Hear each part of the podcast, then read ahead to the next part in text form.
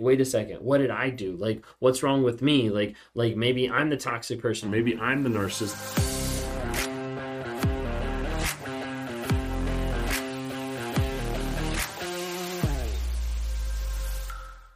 Have you ever heard of the phrase transitional supply? Maybe you were a person that was with a narcissist for 1 month, for 2 months, for 6 months, and then now they're with the next person and they're giving them all the things they ever hoped for, dreamed, or imagined.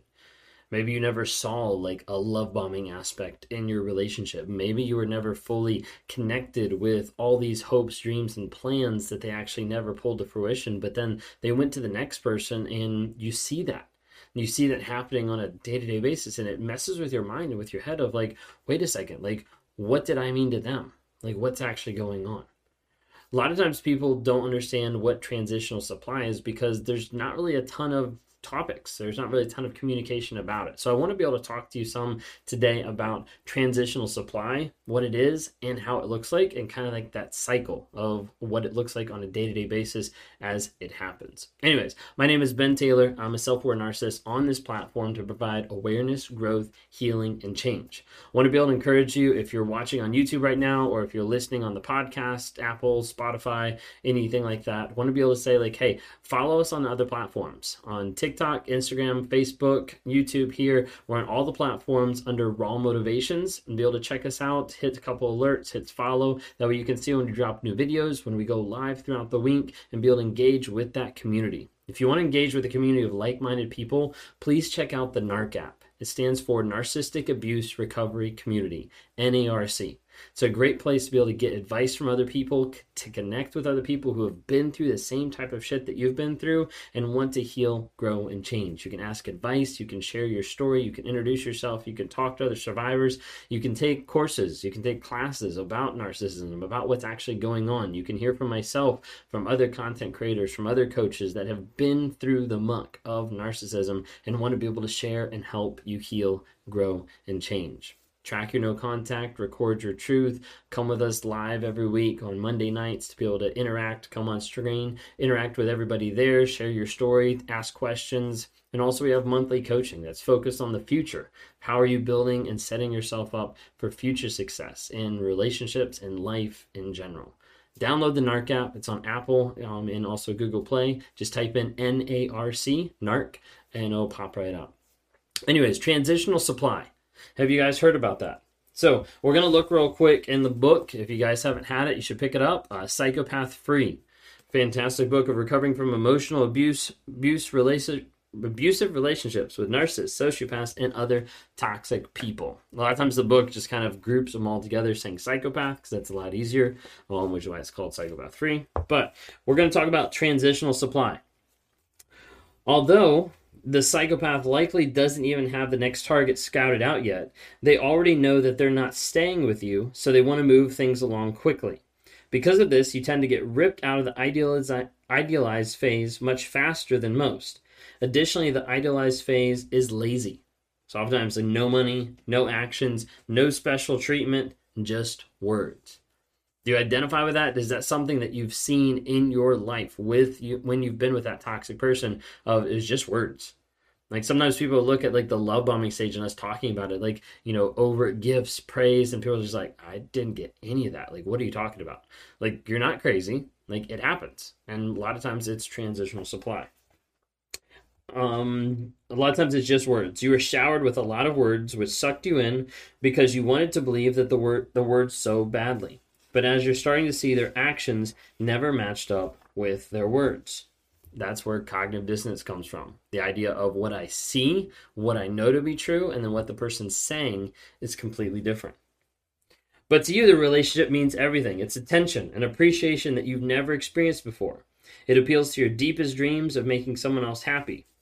After all of their alleged pain and sadness, it seems like they know you so well. You finally found a soulmate after so much loneliness and frustration. The thing you have to realize and understand is that you don't have this deep connection with the toxic person. If anything, you're merely just a diversion, a stepping stone to the next relationship. I'm not saying that to devalue you. I'm just saying it of like, that's how it actually is for the narcissist. They're especially indifferent with transitional targets, not really caring one way or the other. They don't.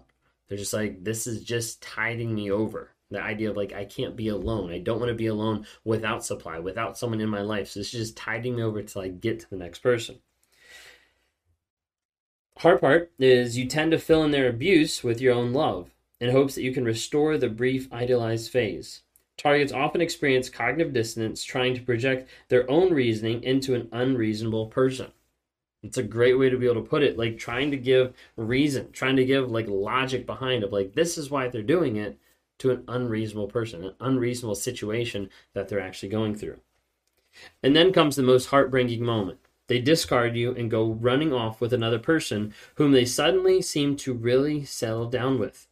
They move in together, post pictures, pay for things, and live the life that you've always dreamed of. It's the ultimate insult when you were not given any of that special treatment. Basically, as soon as they got their quick fix of power and control over you, they felt re-energized and ready to scout out their next great adventure. Statistically, most victims in an abusive relationship with a psychopath return to their abuser 7 times before they finally realize that the treatment is unacceptable and leave for good. Not so for the transitional target. Here's how the two types of relationships play out. Your typical relationship with a psychopath, idealize, devalue, idealize, devalue, idealize, devalue, and then finally discard after like a breaking point. This is what a transitional target gets. Mediocre, idealized phase with huge promises that make you feel amazing, sudden discard out of nowhere. Like there's not really like any like cycle or anything. It's just all this kind of working up and then boom. Like the hammer drops and gone. Like you're out of my life. That's it. And that's why a lot of times the transitional supply can be so confusing and so hard because it's almost like a harder drop. Everyone else is kind of seeing, okay, we're going through this again. Here's like the same roller coaster. Here's what we're doing. Transitional supply is just like, here we go, and all of a sudden just gone. Okay.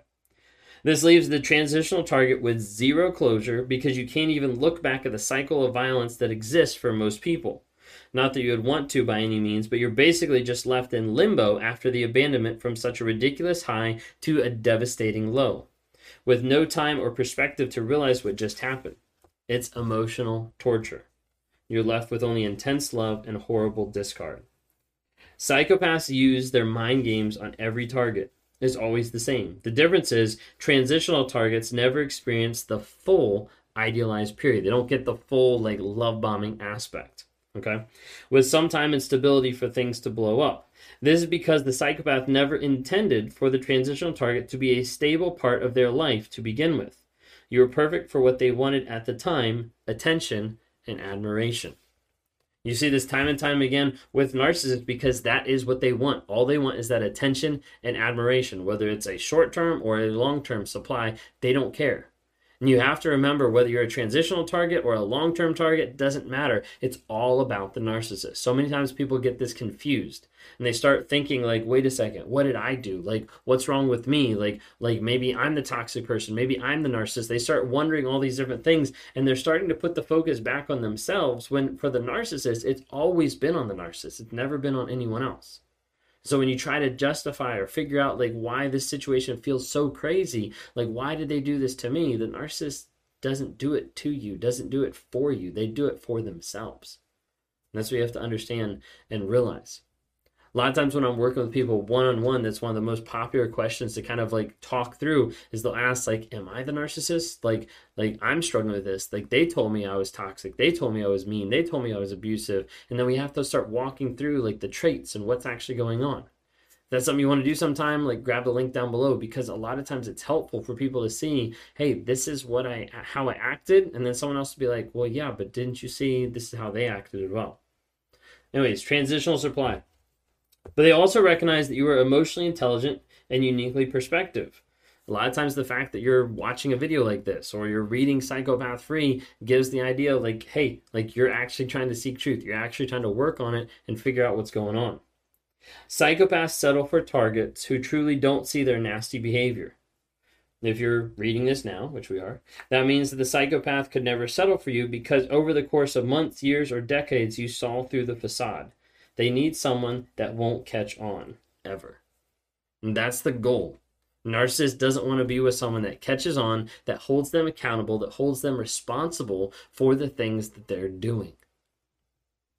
Does this resonate with you? Of maybe you didn't get the grandiose gestures, you didn't get this giant love bombing phase, you didn't get all these gifts and everything like that. You just got a bunch of words and then you got dropped. And in those moments, it starts to make you feel like you're utterly and completely crazy. What I want to let you know is that you're not. You're not crazy. A lot of times people ask me this and they think this and they're confused about this. You're not crazy. You're responding normal to what someone put you through a crazy situation. You're not crazy. You're not alone. There's a lot of people out there willing to help support you in that healing, growth, and change. Download the NARC app, be able to check that out, schedule a one-on-one, and get in contact with a therapist. Anything that can happen on a day-to-day basis to help you find that healing, growth, and change.